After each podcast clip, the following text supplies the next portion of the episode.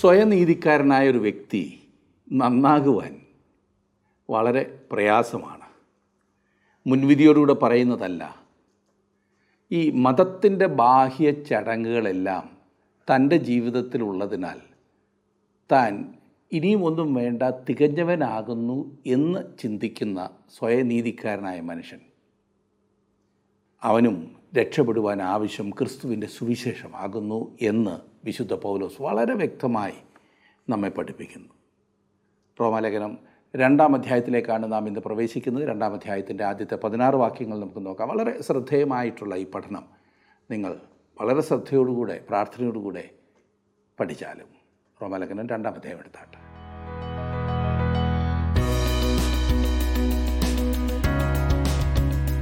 രണ്ടാം അധ്യായത്തിന് ഒന്നാം വാക്യത്തിൽ അതുകൊണ്ട് വിധിക്കുന്ന ഏത് മനുഷ്യനുമായുള്ളവയും നിനക്ക് പ്രതിവാദം പറവാനില്ല. അന്യനെ വിധിക്കുന്നതിൽ നീ നിന്നെ തന്നെ കുറ്റം വിധിക്കുന്നു. വിധിക്കുന്ന നീ അത് തന്നെ പ്രവർത്തിക്കുന്നുവല്ലോ. ഈ രണ്ടാം അധ്യായത്തിലെ ഏറ്റവും പ്രധാനപ്പെട്ട വിഷയം അത്രേ ഇവിടെ നാം കാണുന്നത്. പൗലോസ് ഇവിടെ രക്ഷയെക്കുറിച്ചല്ല പറയുന്നത് എന്ന വസ്തുത നാം ഒന്നാമത് മനസ്സിലാക്കിയിരിക്കേണ്ടത് അത്രേ പാപത്തെക്കുറിച്ചും മനുഷ്യനെ ന്യായം വിധിക്കുന്നതിന് ദൈവം ഉപയോഗിക്കുന്ന അടിസ്ഥാനത്തെക്കുറിച്ചും മാത്രമേ പൗലോസ് ഇവിടെ പറയുന്നത്. ന്യായവിധിക്കുള്ള ഈ പ്രമാണങ്ങൾ രക്ഷയ്ക്കുള്ള അടിസ്ഥാനമല്ല. പിന്നെയോ ന്യായവിധിക്കുള്ള അടിസ്ഥാനമാകുന്നു.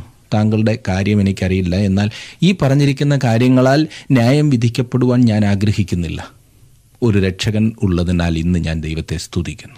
നിത്യജീവൻ പ്രാപിക്കുന്നതിനുള്ള ഏക മാർഗം സുവിശേഷമാകുന്നു എന്ന് തിരുവചനം വെളിപ്പെടുത്തുന്നു. ദൈവപുത്രനെ തള്ളിക്കളയുന്നത് ഒരു വ്യക്തിയുടെ മേൽ പെട്ടെന്ന് ശിക്ഷാവിധി വരുവാൻ കാരണമാക്കി തീർക്കുന്നു. പുത്രനുള്ളവന് ജീവനുണ്ട്. ദൈവപുത്രൻ ഇല്ലാത്തവന് ജീവനില്ല എന്ന് ഒന്ന് യോഹനാൻ അഞ്ചിന്റെ പന്ത്രണ്ടിൽ നാം വായിക്കുന്നു. അവൻ പറയുന്നു ആമേൻ ആമേൻ ഞാൻ നിങ്ങളോട് പറയുന്നു എന്റെ വചനം കേട്ട് എന്നെ അയച്ചവനെ വിശ്വസിക്കുന്നവന് നിത്യജീവനുണ്ട്. അവൻ ന്യായവിധിയിലാകാതെ മരണത്തിൽ നിന്ന് ജീവങ്കിലേക്ക് കടന്നിരിക്കുന്നു. യോഹനാന്റെ സുവിശേഷം അഞ്ചാം അധ്യായത്തിന്റെ ഇരുപത്തിനാലാം വാക്യം.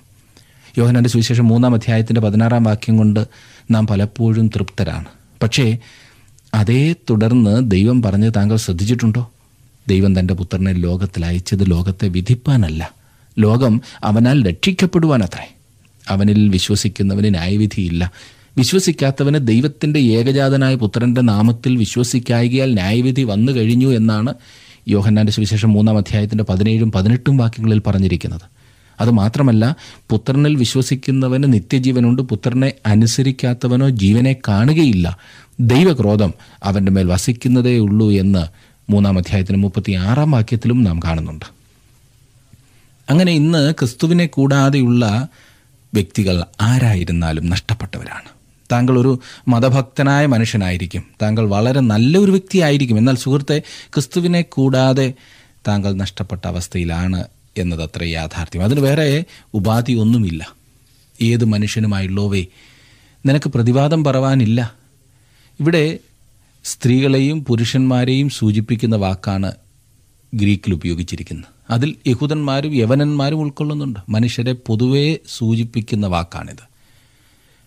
വീണ്ടും വായിക്കുന്ന വിധിക്കുന്ന ഏത് മനുഷ്യനുമായുള്ളവേ ഇവിടെ പൊതുവായ കാര്യത്തിൽ നിന്ന് പ്രത്യേക കാര്യത്തിലേക്ക് പൗലോസ് പ്രവേശിക്കുന്നു. സമൂഹത്തിൽ നിന്ന് വ്യക്തിയിലേക്ക് കടക്കുന്നു. മനുഷ്യവർഗത്തിൽ ഉള്ള ഏതൊരു വ്യക്തിയെയും ഉദ്ദേശിച്ചാണ് പൗലോസ് പറയുന്നത്.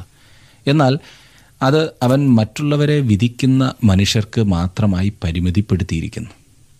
വിധിക്കുക എന്നതിന് ദുരുദ്ദേശപരമായി മറ്റുള്ളവരെ വിധിക്കുക എന്ന അർത്ഥമാണുള്ളത്.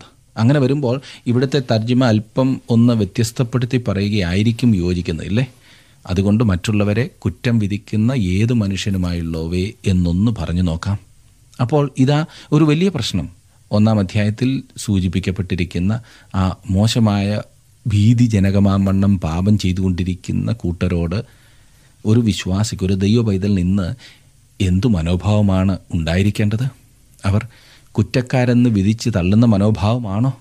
ഓ ഇവനൊന്നും ശരിയാകാൻ പോകുന്നില്ല എന്ന ചിന്തയാണോ? അല്ല അവർ രക്ഷിക്കപ്പെടണം എന്നുള്ളതായിരിക്കണം നമ്മുടെ ഭാരം നമ്മുടെ ചിന്ത എപ്പോഴും. അവർക്ക് സുവിശേഷം അറിയിച്ചു കൊടുക്കുവാൻ നാം പരിശ്രമിക്കേണ്ടതത്രേ. അവർ നഷ്ടപ്പെട്ട പാവം മനുഷ്യരാണ്. അവർക്കൊരു രക്ഷകനെ ആവശ്യമാണ്. അവർ അതിനായി തപ്പിത്തടയുകയാണ്. ഈ വലിയ രക്ഷ അറിയാതെ ലക്ഷങ്ങൾ ഓരോ ദിവസവും നമ്മുടെ ചുറ്റും മരിച്ചു വീഴുന്നു. ആര് പോയി പറയും? ഇതേക്കുറിച്ച് ഓർക്കുമ്പോൾ താങ്കളുടെ ഹൃദയം ബിങ്ങിപ്പൊട്ടാറുണ്ടോ സുഹൃത്തെ? ദൈവം അത് ആഗ്രഹിക്കുന്നു. വിധിക്കുന്ന നീ അത് തന്നെ പ്രവർത്തിക്കുന്നുവല്ലോ എന്ന് വായിക്കുമ്പോൾ ഒരു തെറ്റിദ്ധാരണ ഉണ്ടാകുവാൻ സാധ്യതയുണ്ട്. അത് തന്നെ പ്രവർത്തിക്കുന്നു എന്നതിന് ദൈവസന്നിധിയിൽ അത്ര തന്നെ മോശവും ഭയങ്കരവും നിന്ദ്യവുമായ പ്രവർത്തനങ്ങൾ എന്ന അർത്ഥമാണുള്ളത്. നാം മറ്റുള്ളവരെ വിധിക്കുമ്പോൾ ന്യായാധിപന്റെ സ്ഥാനമാണ് ഏറ്റെടുക്കുന്നത്. നാം നമ്മുടെ മാനദണ്ഡത്തിൽ മറ്റുള്ളവരെ ന്യായം വിധിക്കുന്ന അതേ രീതിയിൽ ദൈവത്തിന് തന്റെതായ മാനദണ്ഡത്തിൽ നമ്മെ ന്യായം വിധിക്കുവാൻ അധികാരമുണ്ട് എന്നത്ര പൗലസപ്പുസ്തലൻ പറയുന്നത്. നാം ഇന്ന് നമ്മുടെ സമൂഹത്തിന്റെ മാനദണ്ഡം ഉപയോഗിച്ച് മറ്റുള്ളവരെ വിധിക്കും. എന്നാൽ ഓരോ സമൂഹത്തിന്റെ മാനദണ്ഡം വ്യത്യസ്തമാണെന്നറിയാമോ? ഞാൻ ഉൾപ്പെട്ടു നിൽക്കുന്ന ചെറിയ കൂട്ടത്തിന്റെ മാനദണ്ഡത്തിന് വ്യത്യസ്തമായി നിൽക്കുന്ന എല്ലാവരെയും നാം കുറ്റം വിധിക്കും. ഉദാഹരണത്തിന് വസ്ത്രധാരണം. മാന്യമായി വസ്ത്രധാരണം ചെയ്യണം എന്നുള്ളത് സത്യമാണ്. എന്നാൽ എല്ലാവരും സാരി മാത്രം ഉടുക്കണമെന്ന് പറഞ്ഞാലോ? വെള്ള വസ്ത്രത്തിലല്ലാതെ ആരാധിക്കുവാൻ വരുന്നവരെല്ലാം അശുദ്ധരാണെന്ന് ചിന്തിക്കുന്നതോ? എനിക്ക് ചില കൂട്ടങ്ങളെ അറിയാം.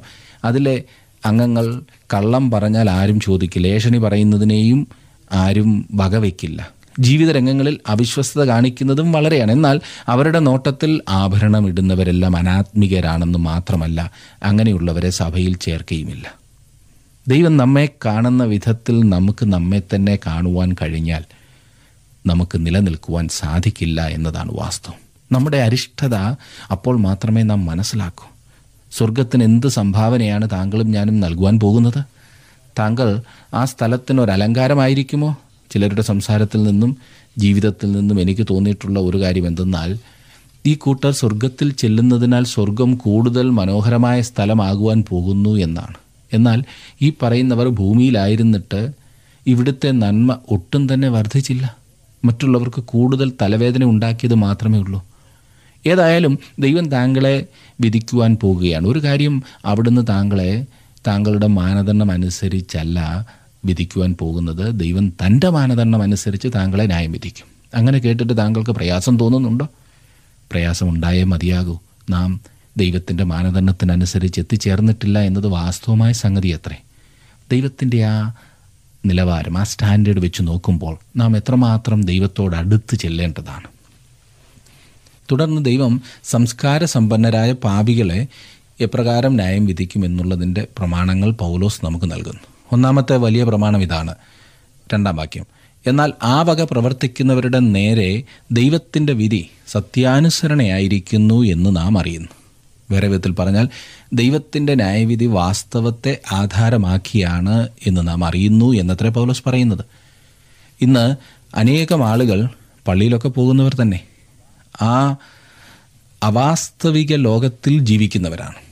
സുവിശേഷത്തിന്റെ സത്യം ശ്രവിക്കുവാൻ അവർക്ക് താല്പര്യമില്ല തങ്ങൾക്ക് ബൈബിൾ പഠനം ഇഷ്ടമാണെന്ന് പറയുന്ന അനേകരെ ഇന്ന് കാണുവാൻ കഴിയുന്നുണ്ട്. എന്നാൽ അവർക്ക് യാഥാർത്ഥ്യം അംഗീകരിക്കുവാൻ മനസ്സില്ല. സത്യം കേൾക്കുവാൻ അവർക്ക് മനസ്സില്ല. ആ വക പ്രവർത്തിക്കുന്നവരുടെ നേരെ ദൈവത്തിന്റെ വിധി സത്യാനുസരണയായിരിക്കുന്നു.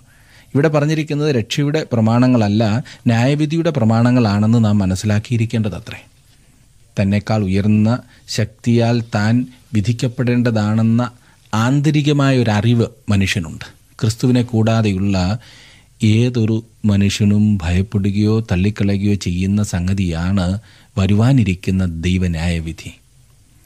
ന്യായവിധിയെ സംബന്ധിച്ചിടത്തോളം ദൈവ തിരുവചനം വളരെ വ്യക്തമാണ്. ഏതൻസിൽ പ്രസംഗിച്ചപ്പോൾ വിശുദ്ധ പൗലോസ് അവരോട് പറഞ്ഞത് താൻ നിയമിച്ച പുരുഷൻ മുഖാന്തരം ലോകത്തെ നീതിയിൽ ന്യായം വിധിപ്പാൻ അവൻ ഒരു ദിവസത്തെ നിശ്ചയിച്ചു. അവനെ മരിച്ചവരിൽ നിന്ന് ഉയർത്തെഴുന്നേൽപ്പിച്ചതിനാൽ എല്ലാവർക്കും അതിന്റെ ഉറപ്പ് നൽകിയുമിരിക്കുന്നു എന്ന്. അപ്പോസ്തലപ്പെടുത്തിയുള്ള പുസ്തകം പതിനേഴാം അധ്യായത്തിന് മുപ്പത്തിയൊന്നാം വാക്യം. നീതിയെക്കുറിച്ചും ഇന്ദ്രിയജയം വരുവാനിരിക്കുന്ന ന്യായവിധി എന്നിവയെക്കുറിച്ചും പൗലോസ് ഫെലിക്സിനോട് ന്യായവാദം ചെയ്യുന്നതായി നാം വായിക്കുന്നുണ്ടല്ലോ. അത് ഫെലിക്സിനെ പരിഭ്രാന്തനാക്കി. വാസ്തവത്തിൽ വേറൊരു പ്രസംഗം കൂടി കേൾക്കുവാൻ അവന് മനസ്സില്ലായിരുന്നു. ഇന്ന് സ്ഥിതി അതുതന്നെയാണല്ലോ. ന്യായവിധിയെക്കുറിച്ചുള്ള ദൂതുകൾ കേൾക്കുവാൻ മനുഷ്യന് താല്പര്യമില്ല ദൈവത്തിന്റെ ന്യായവിധി മനുഷ്യൻ വിധിക്കുന്നതിൽ നിന്നും ഭിന്നമാണ്. മനുഷ്യന് എല്ലാറ്റിന്റെയും നിജസ്ഥിതി അറിവില്ല എന്ന് മാത്രമല്ല അവന്റെ വിധി ഭാഗികവും മുൻവിധിയോടുകൂടിയതുമായിരിക്കും. എന്നാൽ സകല വശങ്ങളും മനസ്സിലാക്കിയ ശേഷമാണ് ദൈവം മനുഷ്യനെ ന്യായം വിധിക്കുന്നത്. മനുഷ്യന്റെ യഥാർത്ഥ സ്ഥിതി ദൈവം അറിയുന്നു. അവൻ ആവശ്യം പോലെ സമയവും കൊടുക്കുന്നു. അവനായിരിക്കുന്നത് പോലെ തന്നെ അറിയുന്നു. അതിന്റെ അടിസ്ഥാനത്തിലാണ് ദൈവം ന്യായം വിധിക്കുന്നത്. നാം പലപ്പോഴും ചിന്തിക്കും ഇന്നാരെയും ഇന്നാരെയും ന്യായം വിധിക്കണമെന്ന്. അവർ നമുക്കും ലോകത്തിനും മുഴുവനും ദോഷം വരുത്തിയവരാകാം. എന്നാൽ താങ്കളെ ന്യായം വിധിക്കുന്നതിൽ താങ്കൾക്ക് താല്പര്യമുണ്ടോ മനുഷ്യൻ ദൈവ ദൃഷ്ടിയിൽ എപ്രകാരമായിരിക്കുന്നുവോ? അതിന്റെ അടിസ്ഥാനത്തിലായിരിക്കും ദൈവം അവനെ വിധിക്കുന്നത്. ഇനിയും മൂന്നാം വാക്യത്തിൽ നാം വായിക്കുന്നത് ആ വക പ്രവർത്തിക്കുന്നവരെ വിധിക്കുകയും അത് തന്നെ പ്രവർത്തിക്കുകയും ചെയ്യുന്ന മനുഷ്യ നീ ദൈവത്തിന്റെ വിധിയിൽ നിന്ന് തെറ്റിയൊഴിയുമെന്ന് നനയ്ക്കുന്നുവോ? മാനുഷികമായ നിയമങ്ങൾ ലംഘിച്ചാലും നാല് വിധത്തിൽ രക്ഷപ്പെടുന്ന മനുഷ്യരുണ്ട്. ഒന്ന് അവന്റെ കുറ്റം കണ്ടുപിടിക്കാതിരിക്കുക. ഒരുപക്ഷെ നമ്മൾ പലരും ജയിലിൽ അടയ്ക്കപ്പെടാതിരിക്കുന്നതിന്റെ കാരണം നമ്മുടെ കുറ്റം കണ്ടുപിടിക്കപ്പെടാഞ്ഞതിനാലായിരിക്കും. രണ്ട് നീതിപീഠത്തിന്റെ അധികാര പരിധിയിൽ നിന്ന് രക്ഷപ്പെടുക.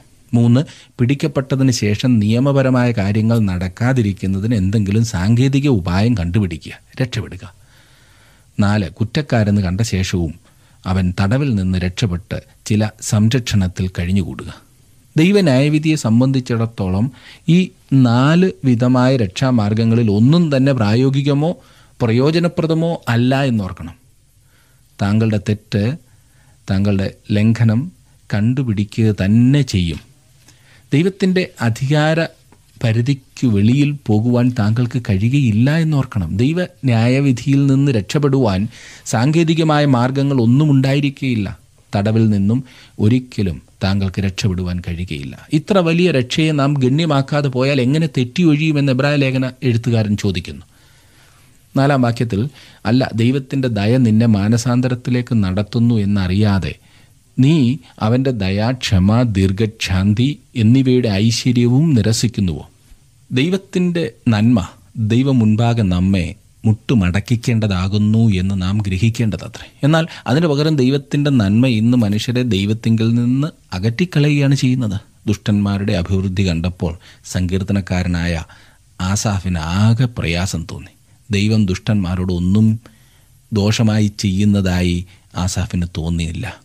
സുഹൃത്തെ ദുഷ്ടന്മാർ ദൈവത്തിന്റെ ശിക്ഷയെ അഭിമുഖീകരിച്ചേ മതിയാകൂ. ഒരു കാര്യം കൂടി ഞാൻ ഓർപ്പിക്കാം. താങ്കൾ നഷ്ടപ്പെട്ട ഒരു വ്യക്തിയാകുന്നുവെങ്കിൽ ക്രിസ്തുവിനായി ജീവിതം സമർപ്പിച്ചിട്ടില്ലാത്ത ഒരാളാകുന്നുവെങ്കിൽ താങ്കളിൽ നിന്നും സകല നല്ല കാര്യങ്ങളും നീക്കിക്കളവാൻ പറയുന്ന ഒരു പ്രസംഗകനാണ് ഞാനെന്ന് ചിന്തിക്കരുതേ. താങ്കൾ യേശു കർത്താവിൽ വിശ്വസിക്കുന്നില്ല എങ്കിൽ താങ്കളുടെ പ്രത്യാശ ഈ ലോക ജീവിതത്തിൽ മാത്രമാണെങ്കിൽ ഈ ലോകത്തെ എത്രത്തോളം ആസ്വദിക്കാമോ അത്രത്തോളം ആസ്വദിച്ചു കൊള്ളുക. ഇവിടെ ലഭിക്കാവുന്ന സകല സുഖങ്ങളും ആവോളം ഊറ്റിക്കുടിച്ചാലും കുടിക്കാവുന്ന അത്രയും കുടിച്ചാട്ടെ. എത്രമാത്രം പാപം ചെയ്യാമോ അത്രയും ചെയ്യുക. കാരണം അടുത്ത ജീവിതത്തിൽ താങ്കൾക്ക് ഒന്നും തന്നെ ഉണ്ടായിരിക്കുകയില്ല എന്നതാണ് ദൈവവചനത്തിന്റെ വെളിച്ചത്തിൽ എനിക്ക് പറയുവാൻ കഴിയുന്നത്. അങ്ങനെ ജീവിക്കുവാനാണ് താങ്കളുടെ താല്പര്യമെങ്കിൽ അതൊക്കെയും ഇവിടെ ലഭിക്കുമ്പോൾ അനുഭവിക്കുക. തിന്നുക കുടിക്കുക ആനന്ദിക്കുക. നാളെ താങ്കൾ ചാകുമല്ലോ. പ്രിയ സുഹൃത്തെ താങ്കൾക്കൊരു രക്ഷകനെ ആവശ്യമുണ്ട്. ദൈവത്തിന്റെ ദയ താങ്കളെ അവങ്കിലേക്ക് നയിക്കുവാൻ കാരണമായി തീരേണ്ടതാണ്. വളരെ കഠിനമായ പദങ്ങളാണ് പൗലോസ് ഇവിടെ ഉപയോഗിക്കുന്നത് എന്നത് വളരെ ചിന്തിപ്പിക്കുന്നത് തന്നെയാണ്. താങ്കളുടെ വിലപ്പെട്ട നിർദ്ദേശങ്ങളും അഭിപ്രായങ്ങളും പ്രാർത്ഥനാ വിഷയങ്ങളും ഇന്ന് തന്നെ ഞങ്ങളെ വിളിച്ചറിയിക്കുക. വിളിക്കേണ്ട number eight two eight one three eight four four five five.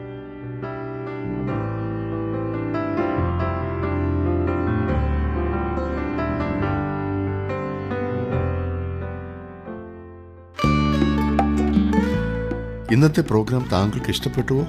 എങ്കിൽ ഉടൻ തന്നെ ഞങ്ങൾക്കൊരു മിസ് കോൾ തരിക. അടുത്ത വിജയി ഒരുപക്ഷെ താങ്കളായിരിക്കാം.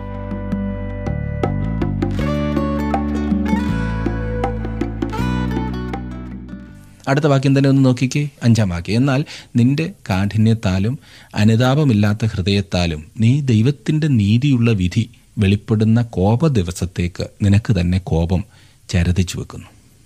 താങ്കൾ രക്ഷിക്കപ്പെട്ട ഒരു വ്യക്തി അല്ലെങ്കിലും ദൈവം താങ്കളോട് കരുണയുള്ളവനാണെന്നും അവിടുന്ന് താങ്കളെ നന്മ കൊണ്ട് അനുഗ്രഹിച്ചിരിക്കുന്നു എന്നും താങ്കൾ അറിയുന്നുണ്ട് എന്നത്ര എന്റെ വിശ്വാസം. ഒരു നേരത്തെ ആഹാരം പോലും കഴിക്കുവാനില്ലാതെ ഉടുതുണിക്ക് മറുതുണിയില്ലാതെ അക്ഷരികമായി മരിക്കേണ്ടി വരുന്ന ബഹുസഹസ്രം ജനങ്ങളെക്കുറിച്ച് ഓർത്തു നോക്കുക. താങ്കൾ എന്ത് നന്മ ചെയ്തിട്ടാണ് ഈ സമൃദ്ധിയൊക്കെ അനുഭവിക്കുന്നത്?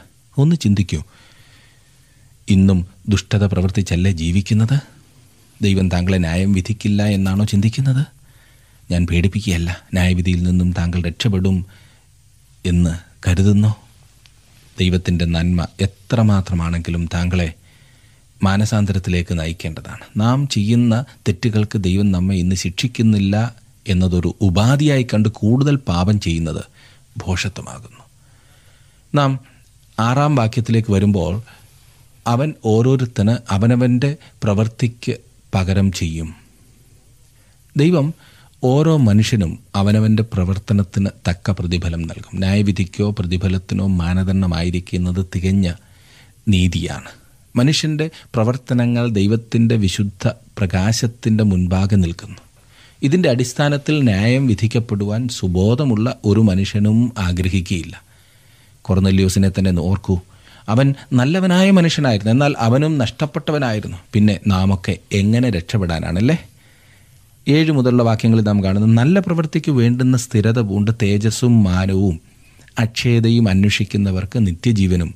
ശാഠ്യം പൂണ്ട് സത്യം അനുസരിക്കാതെ അനീതി അനുസരിക്കുന്നവർക്ക് കോപവും ക്രോധവും കൊടുക്കും.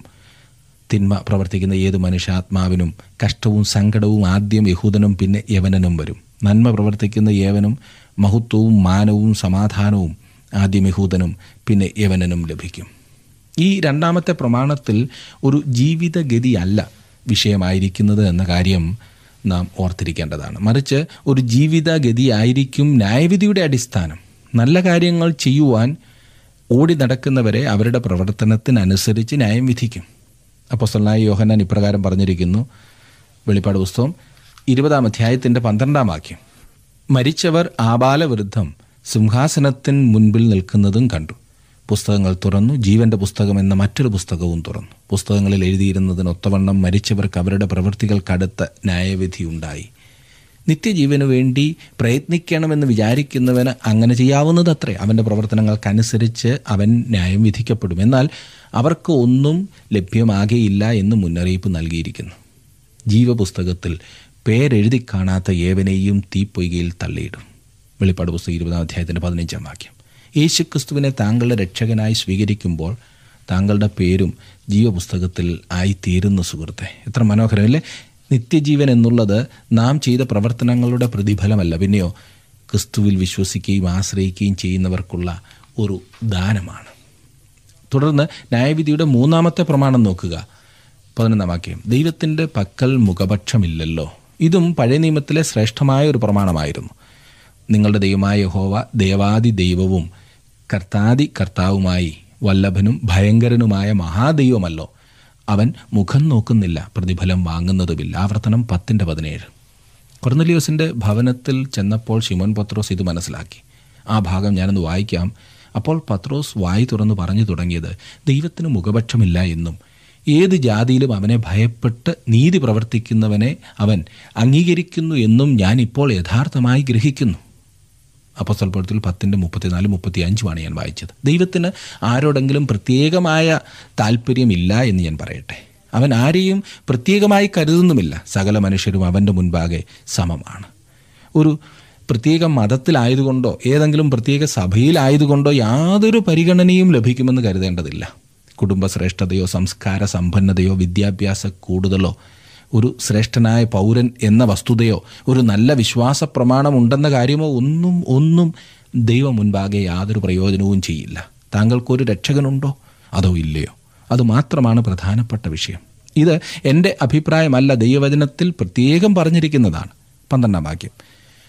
ന്യായപ്രമാണമില്ലാതെ പാപം ചെയ്തവർ ഒക്കെയും ന്യായപ്രമാണം കൂടാതെ നശിച്ചു പോകും ന്യായപ്രമാണം ഉണ്ടായിട്ട് പാപം ചെയ്തവരൊക്കെയും ന്യായപ്രമാണത്താൽ വിധിക്കപ്പെടും. ദൈവം ന്യായം വിധിക്കുന്നതിന്റെ മറ്റൊരു വലിയ പ്രമാണമാണിത്. അടുത്ത വാക്യത്തിൽ ഇതേക്കുറിച്ച് വിശദീകരിക്കുന്നത് തന്നെ ശ്രദ്ധിക്കുക. പതിമൂന്നാം വാക്യം ന്യായപ്രമാണം കേൾക്കുന്നവരല്ല ദൈവസന്നിധിയിൽ നീതിമാന്മാർ. ന്യായപ്രമാണം ആചരിക്കുന്നവരത്രേ നീതീകരിക്കപ്പെടുന്നത്. ജാതികൾ യേശുക്രിസ്തുവിനെക്കുറിച്ച് കേൾക്കുകയോ അവനെ രക്ഷകനായി സ്വീകരിക്കുകയോ ചെയ്യാത്തതിൽ ആണ് നഷ്ടപ്പെടുന്നത്. എന്ന് പറഞ്ഞു കേൾക്കാറുണ്ട്. എന്നാൽ പ്രിയ സുഹൃത്തെ അവർ പാപികളായതിനാലാണ് നഷ്ടപ്പെട്ടിരിക്കുന്നത്. സകല മനുഷ്യന്റെയും സ്ഥിതി അത് തന്നെയാണ്. മനുഷ്യർക്ക് ലഭിച്ചിരിക്കുന്ന വെളിച്ചത്താലല്ല അവർ രക്ഷിക്കപ്പെടുന്നത്. പിന്നെയോ അവർക്ക് ലഭിച്ചിരിക്കുന്ന വെളിച്ചമനുസരിച്ച് അവർ ന്യായം വിധിക്കപ്പെടും. ന്യായപ്രമാണം കേൾക്കുന്നവരല്ല ദൈവസന്നിധിയിൽ നീതിമാന്മാർ. പലരും ചിന്തിക്കുന്നത് അവർ ഗിരിപ്രഭാഷണം അംഗീകരിച്ച് അതുകൊണ്ട് അവർ രക്ഷിക്കപ്പെടുമെന്നത്രേ. കേട്ടതുകൊണ്ടും കണ്ടതുകൊണ്ടും ഒന്നും പ്രയോജനമില്ല. അംഗീകരിക്കുകയും പ്രായോഗികമാക്കുകയും വേണം. അനുസരിക്കണം. ഇനിയും ഇതാ അഞ്ചാമത്തെ പ്രമാണം നോക്കിക്കാട്ടെ. പതിനാലും പതിനഞ്ചും വാക്യങ്ങളിൽ നാം വായിക്കുന്നത് ന്യായപ്രമാണമില്ലാത്ത ജാതികൾ ന്യായപ്രമാണത്തിലുള്ളത് സ്വഭാവത്താൽ ചെയ്യുമ്പോൾ ന്യായപ്രമാണമില്ലാത്ത അവർ തങ്ങൾക്ക് തന്നെ ഒരു ന്യായപ്രമാണമാകുന്നു. അവരുടെ മനസ്സാക്ഷി കൂടെ സാക്ഷ്യം പറഞ്ഞും അവരുടെ വിചാരങ്ങൾ തമ്മിൽ കുറ്റം ചുമത്തുകയോ പ്രതിപാദിക്കുകയോ ചെയ്തും കൊണ്ട് അവർ ന്യായപ്രമാണത്തിന്റെ പ്രവൃത്തി തങ്ങളുടെ ഹൃദയത്തിൽ എഴുതിയിരിക്കുന്നതായി കാണിക്കുന്നു. ദൈവം ജാതികളെ അവരുടെ തന്നെ മനസാക്ഷി അനുസരിച്ച് ന്യായം വിധിക്കും. പലരും ചിന്തിക്കുന്നത് ദൈവത്തെക്കുറിച്ചോ ക്രിസ്തുവിനെക്കുറിച്ചോ കേട്ടിട്ടില്ലാത്ത ആളുകൾ തങ്ങൾക്ക് ദൈവ വെളിപ്പാട് ലഭിച്ചിട്ടില്ലാത്തതിനാൽ ദൈവ ന്യായവിധിയിൽ നിന്ന് രക്ഷപ്പെടും എന്നാണ്. എന്നാൽ അവർ തങ്ങൾക്ക് ലഭിച്ചിരിക്കുന്ന വെളിച്ചത്തിനനുസരിച്ച് ജീവിക്കുന്നില്ല എന്നതത്രേ വാസ്തവം. അതിന്റെ വെളിച്ചത്തിലായിരിക്കും ദൈവം അവരെ ന്യായം വിധിക്കുന്നത്. പതിനൊന്ന് വരെയുള്ള വാക്യങ്ങളിൽ പൗലോസ് യഹൂദന്മാരുടെ കാര്യമായിരുന്നു സംസാരിച്ചത്. അവരുടെ പ്രത്യേക അവകാശങ്ങളും പദവികളും അംഗീകാരങ്ങളും യഹൂദനുണ്ടായിരുന്ന ഒരു വലിയ പദവി എന്തായിരുന്നെന്നാൽ അവന് ന്യായപ്രമാണം ലഭിച്ചിരുന്നു എന്നതത്രേ. ഈ കാരണത്താൽ യഹൂദേതരനായ ഒരു വ്യക്തിക്ക് വേണമെങ്കിൽ പറയാമായിരുന്നു ഞങ്ങൾക്ക് ഈ ന്യായപ്രമാണങ്ങളോ ദൈവകൽപ്പനകളോ ഒന്നും അറിയുവാൻ കഴിയാഞ്ഞതുകൊണ്ട് ദൈവം ഞങ്ങളെ ന്യായം വിധിക്കുവാൻ പോകുന്നില്ല എന്ന്. യഹൂദന്മാരെ വെച്ച് നോക്കുകയാണെങ്കിൽ ഞങ്ങൾക്ക് ഈ കാര്യത്തിൽ ഒരു പദവിയും ലഭിച്ചിരുന്നില്ല എന്ന്. ഇങ്ങനെയുള്ള വാദത്തിന്റെ ഉത്തരമായി പൗലോസ് രണ്ട് അതിമഹത്തായ പ്രമാണങ്ങൾ വിളിച്ചറിയിക്കുന്നതും കൂടി ഞാൻ പറയട്ടെ. ഒന്ന് ഒരു മനുഷ്യൻ അറിയുവാൻ ലഭിച്ച അവസരം കണക്കാക്കി ആ മനുഷ്യനെ ന്യായം വിധിക്കും. അവന് ന്യായപ്രമാണം അറിയാമെങ്കിൽ ന്യായപ്രമാണം അറിയാവുന്ന ഒരാളെ ന്യായം വിധിക്കുന്നത് പോലെ അവനെ ന്യായം വിധിക്കും. ന്യായപ്രമാണം അറിയില്ല എങ്കിൽ അതിനനുസരിച്ച് ന്യായം വിധിക്കും. ദൈവത്തിന്റെ പക്കൽ അന്യായമില്ലല്ലോ. ക്രിസ്തു ഈ ഭൂമിയിലേക്ക് വരുന്നതിന് മുൻപ് ജീവിച്ചിരുന്നവരുടെ കാര്യം എന്താകുമെന്നുള്ളതിന്റെയും സുവിശേഷം ഒരിക്കൽ പോലും കേൾക്കുവാൻ അവസരം ലഭിക്കാതെ മരിച്ചവരുടെ കാര്യവും ഇപ്പോൾ പറഞ്ഞ ഉത്തരത്തിൽ വിവരിച്ചിരിക്കുന്നു. ഒരു മനുഷ്യൻ അറിയുവാൻ സാധിച്ചിട്ടുള്ളതിൽ വെച്ച് ഏറ്റവും ഉയർന്ന വിശ്വസ്തത വെച്ച് അവനെ ന്യായം വിധിക്കും. തനിക്ക് അറിവുള്ള കാര്യത്തിൽ പൂർണമായി അനുസരണം ഉള്ളവനായിരിക്കുന്നുവെങ്കിൽ അതിലുപരിയായി ദൈവം ഒന്നും ആവശ്യപ്പെടുന്നില്ല. രണ്ട് പക്ഷേ പൗലോസ് അത്രയും പറഞ്ഞ് നിർത്തുന്നില്ല. അവൻ പറയുന്നത് എഴുതപ്പെട്ട ന്യായപ്രമാണം ഇല്ലാത്തവർക്ക് തന്നെ തങ്ങളുടെ ഹൃദയങ്ങളിൽ എഴുതപ്പെടാത്ത ഒരു ന്യായപ്രമാണമുണ്ട്. നന്മയും തിന്മയും തിരിച്ചറിയുവാനുള്ള ജന്മവാസന എന്ന് വേണമെങ്കിൽ അതിനെ വിളിക്കാവുന്നതാണ്. ഇവിടെ പൗലോസിന്റെ വാദം എന്തെന്നാൽ മനുഷ്യന്റെ സ്വഭാവത്തിൽ തന്നെ അല്ലെങ്കിൽ അവന്റെ പ്രകൃതത്തിൽ തന്നെ താൻ ചെയ്യേണ്ട കാര്യങ്ങൾ എന്തെന്നറിയുവാനുള്ള ഒരു കഴിവ് ദൈവം കൊടുത്തിട്ടുണ്ട്. അതുകൊണ്ട് പൗലോസിന്റെ പക്ഷം എഴുതപ്പെട്ട ന്യായപ്രമാണം കിട്ടിയോ ഇല്ലയോ എന്നുള്ളതല്ല പ്രശ്നം എന്നാണ്. ദൈവം എല്ലാവരെയും ന്യായം വിധിക്കും. മനുഷ്യന് അറിവുള്ള കാര്യങ്ങളിൽ അവൻ എത്രമാത്രം അനുസരണമുള്ളവനായിരുന്നെന്നും അറിയുവാൻ അവസരം ഉണ്ടായിരുന്ന കാര്യങ്ങളിൽ എത്രമാത്രം വിശ്വസ്തനായിരുന്നു എന്നുള്ളതും വെച്ച് ദൈവം മനുഷ്യനെ ന്യായം വിധിക്കും. അതുകൊണ്ട് ആരും ദൈവ ന്യായവിധിയിൽ നിന്നും ഒഴിയപ്പെട്ടവരാകും എന്ന് കരുതേണ്ടതില്ല. പതിനാറാം വാക്യം കൂടി നമുക്ക് നോക്കാം. ദൈവം യേശുക്രിസ്തു മുഖാന്തരം മനുഷ്യരുടെ രഹസ്യങ്ങളെ എന്റെ സുവിശേഷ പ്രകാരം ന്യായം വിധിക്കുന്ന നാളിൽ തന്നെ. നാം നല്ലവരാണെന്നല്ലേ നമ്മുടെ വിചാരം? അങ്ങനെ നാം നല്ലവരായിരിക്കുന്നത് കൊണ്ട് അങ്ങനെ തന്നെ അങ്ങ് രക്ഷിക്കപ്പെടും എന്ന തെറ്റായ ചിന്താഗതി നമുക്കുണ്ട്. നല്ല കാര്യങ്ങൾ മാത്രം ചെയ്യുന്ന മനുഷ്യരെയും ദൈവം ന്യായം വിധിക്കുവാൻ പോകുകയാണ് മോഹിക്കേണ്ടതിന് സ്ത്രീയെ നോക്കുന്നവൻ വ്യഭിചാരക്കുറ്റം ചെയ്യുന്നു എന്ന് പറഞ്ഞ ക്രിസ്തുവേശുവിലൂടെയാണ് ദൈവം അവരെ ന്യായം വിധിക്കുന്നത്. മനുഷ്യ ഹൃദയത്തിലെ രഹസ്യങ്ങളെല്ലാം അവൻ അറിയുന്നു എന്നതിന്റെ ഒരു ഉദാഹരണം മാത്രമാണിത്. താങ്കളുടെ ഹൃദയങ്ങളിലെ രഹസ്യങ്ങൾ പുറത്തു വരുവാൻ താങ്കൾ താല്പര്യപ്പെടുന്നുണ്ടോ താങ്കൾ പറഞ്ഞ നല്ല കാര്യങ്ങളല്ല പിന്നെയോ താങ്കളിൽ ഉണ്ടായിട്ടുള്ള ചീത്ത വിചാരങ്ങൾ? താങ്കൾ തലയിലിട്ട് താലോലിച്ച ആ ചിന്തകൾ? ഹോ അത് ഭയങ്കരം തന്നെയാണല്ലേ? അങ്ങനെ മനസ്സിലാക്കുമ്പോഴാണ് രക്ഷയ്ക്കും വിടുതലിനുമായി യേശുവിന്റെ അടുത്തേക്ക് നാം ഓടിച്ചെല്ലുവാൻ നിർബന്ധിതരാകുന്നത്. നാം എത്ര വലിയ പാപികളാണ്. ദൈവം മതഭക്തരായ ആളുകളെ ന്യായം വിധിക്കുവാൻ പോകുന്നു. പ്രത്യേകിച്ച് യഹൂദ ജനത്തെ ദൈവം ന്യായം വിധിക്കും. കാരണം അവർക്ക് ദൈവം നേരിട്ട് നൽകിയ ഒരു മതവിശ്വാസമാണ് ഉണ്ടായിരുന്നത്. ദൈവം അവരെ അത്രമാത്രം സ്നേഹിച്ച് താലോലിച്ചു. എന്നാൽ അവർ അത് തള്ളിക്കളഞ്ഞു.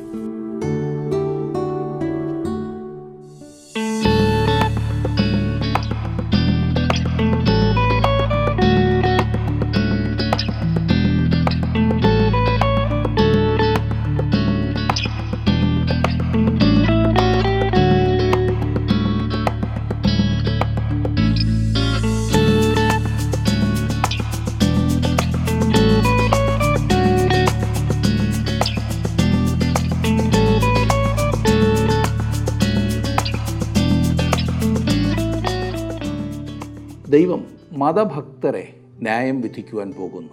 പ്രത്യേകിച്ച് പൗലോസ് ഇവിടെ എഴുതുമ്പോൾ യഹൂദ മതത്തിലുള്ള മതഭക്തരെയാണ് ഉദ്ദേശിക്കുന്നത്. പക്ഷേ അത് എല്ലാ മതത്തിലും ഉള്ളവരെ സംബന്ധിക്കുന്ന ഒരു സത്യമാണ്. ദൈവം മതഭക്തരെ ന്യായം വിധിക്കുവാൻ പോകുന്നു. ഇന്നത്തെ പഠനം നിങ്ങൾക്ക് പ്രയോജനകരമായിരുന്നു എന്ന് വിശ്വസിക്കുന്നു. ദൈവം നിങ്ങളെ സമൃദ്ധിയായിട്ട് അനുഗ്രഹിക്കട്ടെ. നമുക്ക് വീണ്ടും അടുത്ത ഒരു ക്ലാസ്സിൽ കാണാം.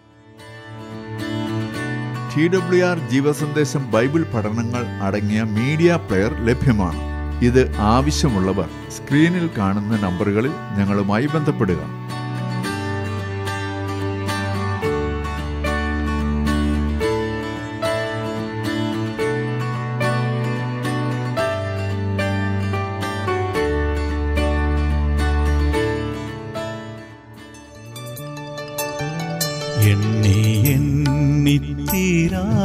നന്മകൾ വർണിച്ചിടാനാവാത്തവൻ കൃപകൾ നിരന്തരം സ്തുതിച്ചിടും.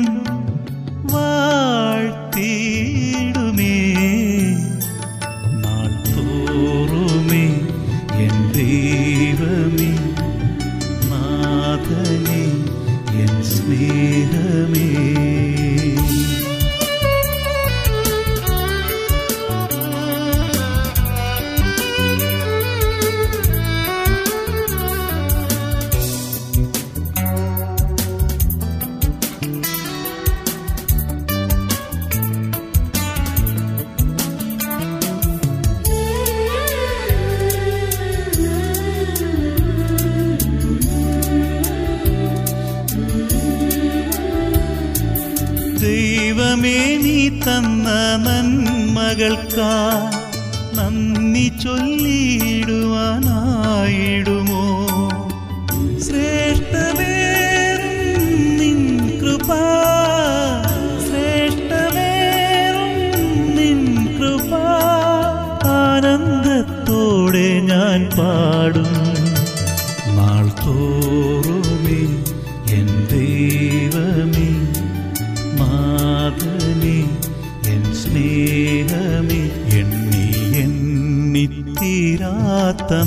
മകൾ വർണിച്ചിടാനാവാത്തവൻ